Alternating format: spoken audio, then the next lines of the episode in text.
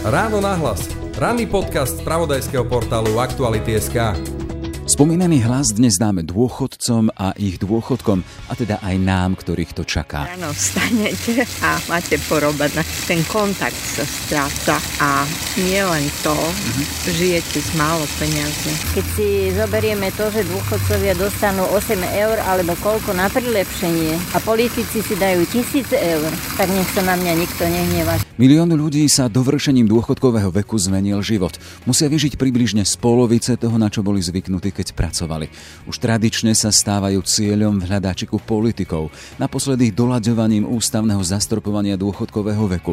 Politici ho zbavili tzv. dôchodkového automatu, teda výpočtu dôchodkového veku na základe exaktných čísel štatistického úradu o tom, koľko sa Slováci dožívajú. Podľa ekonómov tak zarobili na problém. Odstránili akékoľvek istoty v dôchodkovom systéme. Ten systém sa momentálne stáva absolútne neistým, absolútne nestabilným. Zaplatia to samozrejme budúce generácie, budú sa musieť uskromniť a hovorím, dajú sa zvyšovať daňo odvody, dajú sa znižovať výdavky v iných oblastiach, dajú sa samozrejme znižovať dôchodky. Na ktorú z týchto alternatív sa máme pripraviť? A ako vôbec vyzerá zmena, keď sa človek zrazu prebudí ako dôchodca? Je 26. september, moje meno je Jaroslav Barborák. Ráno nahlas. Ranný podcast z pravodajského portálu Aktuality.sk. Sedíme na Dulovom námestí, tuto pri fontáne a vidím tu pani v rokoch, ktorá trávi svoju jeseň života celkom tvorivo. Vy tu teraz študujete nejaké zákony.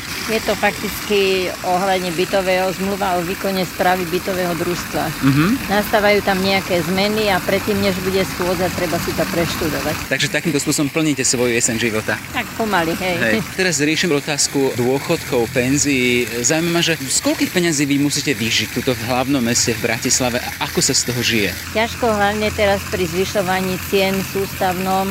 Má čo človek robiť a obracať sa, aby to Hej. všetko... A len kvôli predstave pre tých, čo nás počúvajú, že z koľkých peňazí musíte vyžiť? No, nie je to veľa, je to pomaly ako minimálna mzda. A z toho sa musí zaplatiť nájom, strava. Elektrina, plyn, voda, všetko. Lekára, čo sú najťažšie, Mhm. lieky, už pri starších ľuďoch lieky, To vám zoberie koľko z penzie? skoro Pomerne. polovičku. Skoro polovičku. A keď sa pozrite na ten svoj aktuálny život, spôsob a aj tú úroveň životnú, v porovnaní s tým, čo ste žili predtým, ste pracovali ako... Ja som pracovala ako vedúca jedálne. Mhm. Tak bolo to ťažké aj vtedy, pretože zase bola iná doba, Mhm. samozrejme. Ale je to veľká zmena prejsť z aktívneho života potom do dôchodku. A čo sa týka tých financií? Je, je to veľká zmena. A Mhm. pokiaľ si človek nenašetrí a nemá nejakú rezervu, tak je to veľmi zle. Lebo ono sa hovorí, že dôchodcovia už nepotrebujú nič. Nie je to pravda. Takisto nám odídu topánky, takisto nám odíde oblečenie a takú rezervu nemá nikto a vždy sa niečo vyskytne, čo potrebujete si dokúpiť. Či Mhm. už je to dobytu, alebo či už je to na seba. Základné fakty k dôchodkom. Na Slovensku máme trojpilierový systém. Takzvaný prvý štátny je povinný. Ľudia sa na ňom podielajú svojimi odvodmi. Druhý, systém osobných dôchodkových účtov. Predpokladá osobné rozhodnutie. Menšia časť odvodov potom smeruje tam. V prípade predčasnej smrti sú aj dedičné. A máme aj tretí pilier, na ktorom sa zamestnancom na dôchodky čiastočne skladajú aj zamestnávateľia. Žije tu približne milión a pol dôchodcov. Najväčšia časť, takmer milión 100 tisíc, má penzie v priemernej výške 440 eur. Do dôchodku sa aktuálne odchádza vo veku 62 rokov a 6 mesiacov. Myslím si, že ľudia skôr do dôchodku nepôjdu, pretože nebudú mať z čoho žiť. Keď si zoberiete, životná úroveň stúpa veľmi rýchlo a tie platy a všetko sú veľmi nízke. Keď si zoberieme to, že dôchodcovia dostanú 8 eur alebo koľko na prilepšenie a politici si dajú 1000 eur, tak nech sa na mňa nikto nehnevá. Do penzie skôr, ale za menej peňazí. Aj to je nezamýšľaný dôsledok zatiaľ ostatnej zmeny v dôchodkovom systéme. Poslanci siahli na tzv. dôchodkový automat. Ak sa doteraz dôchodkový vek menil každý rok, najprv o dni, potom o pevné mesiace, aktuálny zákon uvádza do života pevné tabulky. Na vek odchodu do dôchodu tak už nebude zásadne vplývať tzv. stredná dĺžka dožitia, ale arbitrárne rozhodnutie úradníkov. Ako sa to premietne do samotných dôchodkov a čo to spraví s peniazmi nás všetkých, a teda štátu. Téma pre Jana Šeba, dôchodkového experta Univerzity Mateja Bela v Banskej Bystrici. Pekný deň prajem. Dobrý deň. skôr a za menej peňazí, teda do penzie skôr, no s nižšími dávkami. Pán Šebo, to je ten základný efekt tejto zmeny? Samozrejme, to bolo očakávané a myslím, že aj ľuďom to bolo dosť vysvetlené, že ak pôjdu oproti automatu skôr do dôchodku, logicky to bude znamenať, že budú mať odpracovaný menší počet rokov, ale zároveň tá aktuálna dôchodková hodnota, mm-hmm. ktorá je naviazaná na rast priemernej mzdy, bude nižšia, pretože pôjdu skôr, čo vám zníži dôchodok. Ak by sa teda nič ďalšieho nestalo, to znamená, ak by takáto zmena nevyvolávala dodatočné tlaky na deficit sociálnej poisťovne. Mhm, k tomu sa ale dostaneme. Ale vráťme sa na začiatok. Teda ľudia majú byť radi, aspoň teda z toho, čo hovorili politici, nemôžeme vidieť to, že aby sa zodrali v práci, aby ste mali nejakú tú starobu, budú mať ten dôchodkový strop 64 rokov aktuálne budú vedieť podľa tabuliek, že kedy presne pôjdu do dôchodku, ale budú mať tých peňazí menej. Majú byť z toho spokojní? Budú mať menej, ako by mali, keby mm-hmm. platil automat, ktorý by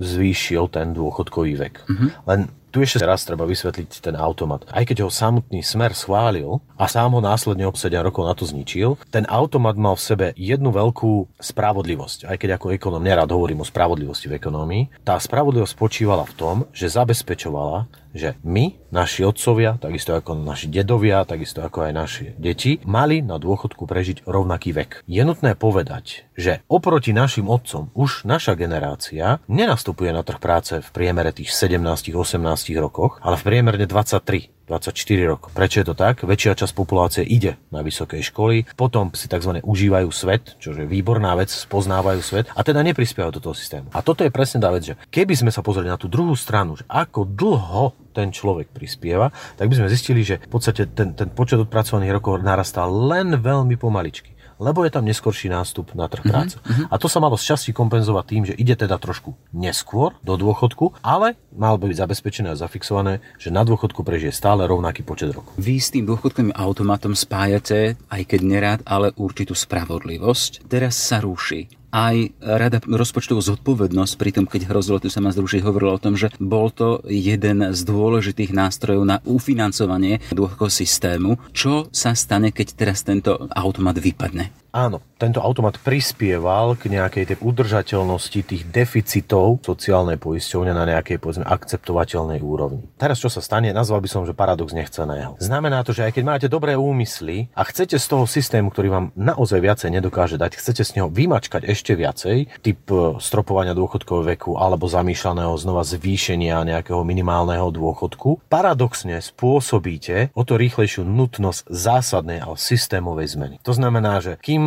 ešte pri tom automate sa dalo debatovať, že fajn nejakými jemnejšími korekčnými mechanizmami by bolo možné udržať tento krásny jednoduchý vzorec násobenia troch čísiel, ktoré síce nezodpovedá tomu, koľko ste odviedli do sociálnej poisťovne, ale minimálne aspoň ako tak držal ešte akú takú zásluhovosť. Teraz to paradoxne vyvolá nutnosť rýchlejších systémových zmien a možno zakývame tomuto systému, bodovému systému natrvalo. To znamená, že poslanci tým, že zrušili čosi, čo fungovalo, teraz zrútili stavbu dôchodkového systému tak, ktorá bola samoudržateľná? Odstránili akékoľvek istoty v dôchodkovom systéme. Mm. Ten systém sa momentálne stáva absolútne neistým, absolútne nestabilným. To znamená, že viac menej je veľmi náchylný jednak na dodatočné, absolútne nesystémové zásahy, ktoré spôsobia potom samotný rozklad, teda nutnosť systémovej zmeny. A čo to je správa o politikoch smerom k voličom, teda, že keď e, chcú vylepšovať, hovoria, že chcú robiť pre ľudí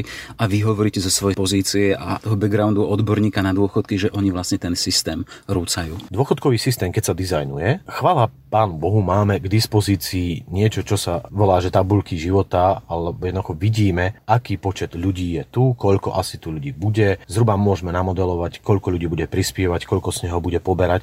To znamená, že ten systém je možné dizajnovať s tými automatickými stabilizátormi na dlhšie generácie. A tak by sa aj mal dizajnovať. Pretože vnáša stabilitu dovnútra a je to jeden z najrobustnejších verejných výdavkových programov. Mm-hmm. Tým, že ho meníte stále stále do neho vnášate nejaké nové prvky, ktoré nie sú otestované na viacej generácií, tak do neho vnášate veľmi silný nádych tej neistoty, že čo sa stane či už s príjmami alebo výdavkami toho systému, keď nastanú nejaké nepredvídateľné zmeny, alebo tie zmeny, o ktorých vieme, že nastanú, to je zmena vekovej štruktúry mm-hmm. obyvateľstva. Mm-hmm. A o tomto my vieme a paradoxne napriek tomu, aby sme vnášali do toho systému prvky, stabilizátory, ktoré ho zastabilizujú a teda jemnými, maličkými zmenami dokážeme v čase, čo je na 20 rokov zastabilizovať hmm. ten systém, tak tam vnášame prvky, ktoré majú okamžité efekty a ešte naopak zvyšujú tie výdavky. Hej. To Skús, spôsobuje tú destabilizáciu. Skúsme si to ilustrovať na tom prvku, keď sa vrátime k tomu automatu. Tam to bolo mhm. naviazané na strednú dĺžku dožitia. Akým spôsobom ona zospravodľovala ten systém?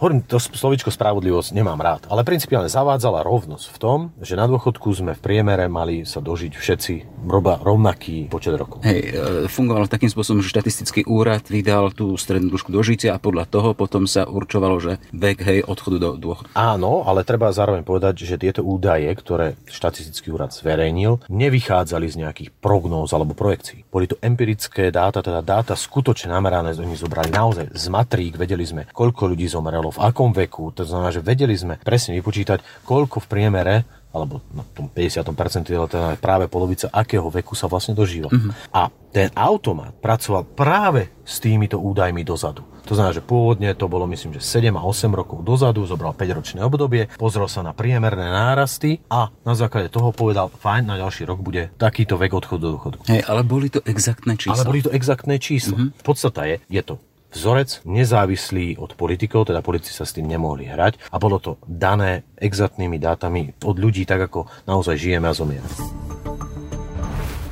Michal Lehuta, analytik VUB banky. Pekne neprajem. Dobrý deň, prajem. Dôchodkový automat e, pre rozpočtovú radu to bol kedysi dôležitý garant udržateľnosti verejných financií. Teraz bez nejakého väčšieho povšimnutia padol. E, je to vážna vec?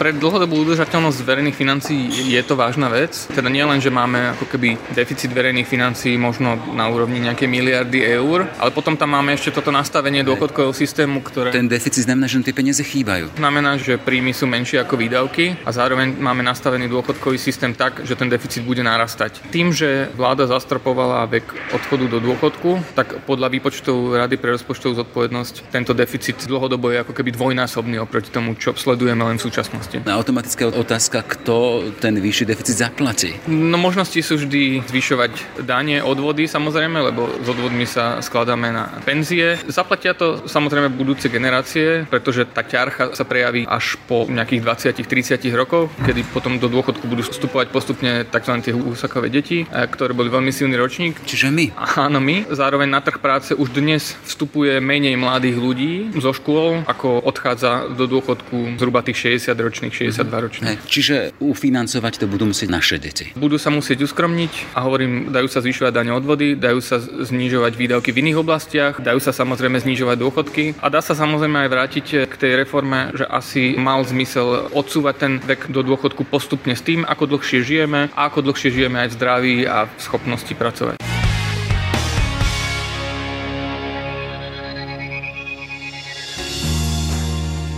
Vidím, ste tu s kočíkom, čiže pomáhate svojim deťom. Áno. Ako sa vlastne zmení život, keď človek prejde z aktívneho života potom do dôchodku, keď je závislý na penzii? Dosť sa zmení, pretože ak robíte napríklad s ľuďmi, prídete, ráno vstanete a máte porobené. Ten kontakt sa stráca a nie len to, mm-hmm. žijete z málo peniazy. Je to veľký rozdiel? Je to polovica toho, alebo tri štvrtina pôvodného platu? Tak, približne polovička. Ako sa to potom premietne do toho bežného života teda? Konkrétne ja polovičku môj dôchodku mm-hmm. na nájom, potom ide na lieky, No a musíte veľmi rozmýšľať, čo si pôjdete kúpiť. Tá životná situácia aká teda, že z čoho musíte vyžiť? No, približne do stovky. A aj si niečo potom kúpite, ale musíte naozaj veľmi, veľmi rozmýšľať. No, potom mi kúpia deti. Čiže ste radi, že tie deti máte? No, mám dvoje. Tá dôvoda správa k tejto novele zákona o sociálnom poistení hovorí, síce konštatuje teda, že to budú negatívne vplyvy na štátny rozpočet, čiže bude to čosi stáť, ale vyvážuje to tým, že bude to mať pozitívne sociálne vplyvy. Napríklad to, že otcovia, ktorí po prípade vychovávali deti, nemali manželku, budú môcť skôr do dôchodku.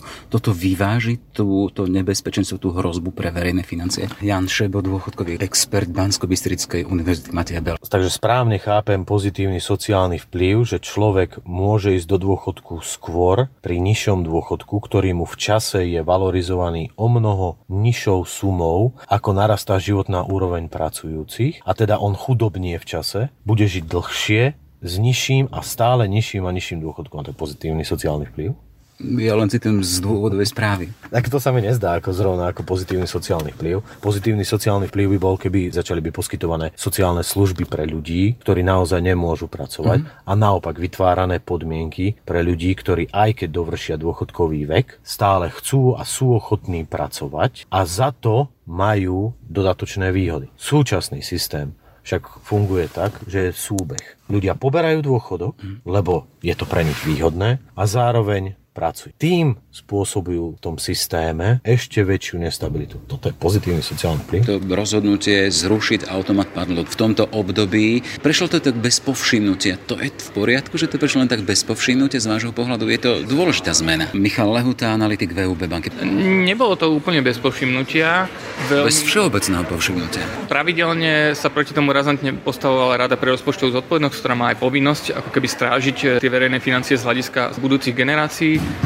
Negatívne stanovisko vyslovila aj Národná banka, aj klub ekonomických analytikov. Zjavne to bolo málo. Niektorí politici povedali, že ekonomov jednoducho nebudú počúvať a niečo takéto schvália. Mal by sa tento automat vrátiť, aby zachránil, pomohol verejnej kase? Ako nakoniec, ako si spoločnosť vyrieši nejakú dlhodobú udržateľnosť verejných financií, je politické riešenie, ale z toho, čo ja viem, to bol veľmi rozumný systém, ktorý tú dlhodobú udržateľnosť slovenským verejným financiám prinášal. Hovoríte o tom, že ten systém, ktorý bol, bol nastavený nastavený rozumne, čo to aktuálne v úvodzovkách nerozumné nastavenie, čo nám spraví s verejnými financiami? Tie negatívne efekty sa začnú prejavovať už v roku 2022, čiže už v tom trojročnom rozpočte, ktorý pripravuje minister Kamenický práve v týchto dňoch, bude musieť zakomponovať aj negatívny vplyv, pretože už vtedy začnú skôr odchádzať do dôchodku ženy s tromi deťmi. Samozrejme to ešte na začiatku budú veľmi malé čísla, lebo tých žien bude málo, ale ten negatívny vplyv bude narastať. Čiže budúce vlády sa tým budú musieť čoraz viac zaoberať. Ak sa vrátime krok späť, vy hovoríte, že teda ten, ten nový model, zrušenie toho dôchodkového automatu bude mať strašne silný vplyv na to, že sa bude musieť budovať celkom nový systém. Môžete načrtnúť, ako by mohol vyzerať? Tých alternatív, akým spôsobom zabezpečiť nejakú tú dlhodobú vyváženosť je množstvo. Väčšina krajín, teraz aj Svetová banka, v podstate aj OECD a Európska komisia veľmi pozitívne hodnotia zavedenie tzv. nefinančnej schémy do priebežného piliera. V skutočnosti znamená... my sme veľmi blízko blízk niečoho takého. Je to v podstate keby nástroj, že sociálna poisťovňa vytvorí každému jednotlivcovi individuálny účet. To už máme. Sociálna poisťovňa každému jednotlivcovi eviduje skutočne odvedené poistné, aj to už dneska máme, ale sociálna poisťovňa každý rok toto odvedené poistné kvázi keby zhodnotí niečo ako v druhom pilieri, alebo v treťom pilieri, alebo v štvrtom pilieri, zhodnotí o nejaké percento. A otázka je, čo je to percento. Môže to byť náraz mzdy v ekonomike. Môže to byť, tak ako to majú napríklad Estonci, nie len náraz mzdy, ale aj zmena počtu prispievateľov, teda výkonnosť trhu práce. Tie parametre sú rôzne a tie vlastne zabezpečia, že každý jednotlivec vidí, okoľko sa mu ten nefinančný majetok, on tam v skutočnosti nie je, ako keby zhodnotí. Výsledkom je, že každý jednotlivec vidí, koľko si odviedol počas celého života, akým spôsobom prispieval a aký bude mať nárok. Pretože to je jeho kvázi ten nefinančný kapitál, mm-hmm. ktorý tam naakumuloval v sociálnej poistení. Realita za tým je v skutočnosti tá, že keď od okamžite odvedete poistné, už budúci mesiac tam nesedí to poistné odvedené, ale je okamžite vyplatené existujúcim dôchodcom. Ešte inou alternatívou by bolo napríklad tento dôchodkový automat vrátiť. Budú voľby, podľa vás je to reálne, nie je to reálne, je to žiaduce, nie je to žiaduce. Osobne si myslím, že ten automat by mal byť vrátený a nejakým spôsobom zapracovaný do niečoho, čo ľudí bude motivovať nepožiadať o dôchodok, ale ostať na trhu práce. Toľko teda Jan Šebo, dôchodkový expert Bansko-Bystrickej univerzity Matia Bela. Ešte pekný deň prajem. Ďakujem, pekný deň prajem. My, 40 pomaly 50 máme sa tešiť na dôchodok? Vy sa tešíte na svoj dôchodok, keď sa nám pozrite optikou čísel a toho vášho backgroundu? Ja sa teším na, na dôchodok. Manželka si za to zo mňa robí srandu, ale aj ja takto vtipkujem. Ale z pohľadu tých financí, ktoré nás čakajú. Samozrejme tie dôchodky nebudú veľké, je to zároveň ako keby také memento pre ľudí, aby, aby si zároveň sporili, možno odkladali a investovali, aby si vedeli prilepšiť, e, keďže ten štát na nejaké veľmi štedré dôchodky mať nebude. Ak sú dnes na úrovni nejakých 40% tej normálnej mzdy, ako to odhadujete do budúcnosti, keď pôjdeme do dôchodku my o nejakých 30 rokov? Pri tom systéme spolu s automatom a inflačnou valorizáciou, tento ako keby pomer sa hovorí, že miera náhrady príjmu voči nejaké priemernej mzde klesal na nejakých 35%. Teraz, keďže budeme pracovať menej a poberať dlhšie, tak tento pomer by mal ešte výraznejšie klesnúť. Toľko teda Michal Lehuta, analytik VUB banky. Pekný deň ešte prajem. Ďakujem za pozvanie, majte. Mamička mladá, rozmýšľate vy už nad svojim dôchodkom? Mladí umrú, kým sa dožijú dňa D. Tak to vidíte vy? Áno, veď dnes je stresová doba. Ale sama máte malé dieťa, to vidím, čiže e, neboli by ste veľmi radi, keby ste zomreli ešte predtým, ako pôjdete možno na ten dôchodok. No ale treba s tým rátať, bohužiaľ. Uh-huh. A viete si predstaviť, že z koľkých peňazí možno raz budeme my na dôchodku? Radšej o tom nerozmýšľam. Ráno nahlas. Ranný podcast z pravodajského portálu Aktuality.sk. A sme v závere. Prajem vám deň, ktorý vám bude stáť aj za pekné zamyslenia. Pozdravuje Jaroslav Barborák. Všetky podcasty z pravodajského portálu Aktuality.sk nájdete na Spotify a v ďalších podcastových aplikáciách.